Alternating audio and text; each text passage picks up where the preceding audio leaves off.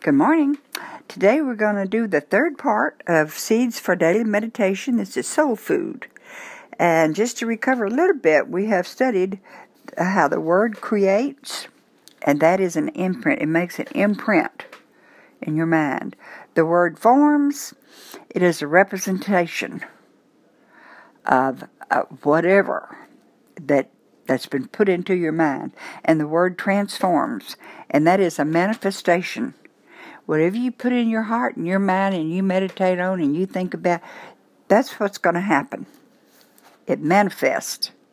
Romans 12 2 says, And be not conformed to this world, but be ye transformed by the renewing of your mind, that ye may prove what is that good and acceptable and perfect will of God.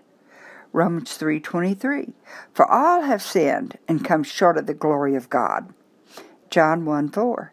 In him was life and the life was the light of men. John 10:40 The thief cometh not but to steal and to kill and to destroy. I am come that they might have life and that they might have it more abundantly. Praise God. Thank you so much for joining me this morning. I'll have a new subject starting tomorrow. Thank you. Amen.